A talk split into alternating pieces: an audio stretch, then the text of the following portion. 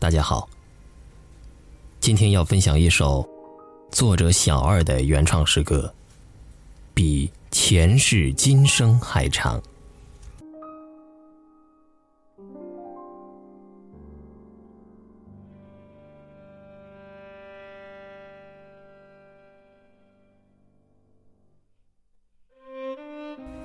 生命的遇见，没有想象中荒凉。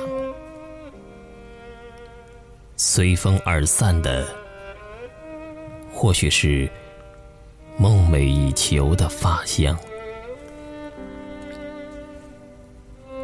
即使别扭的站在身后，可那又有何妨？反正空气里满是你淡淡的笑容和忧伤。闭上眼吧，任由这芬芳尽情的在体内回荡。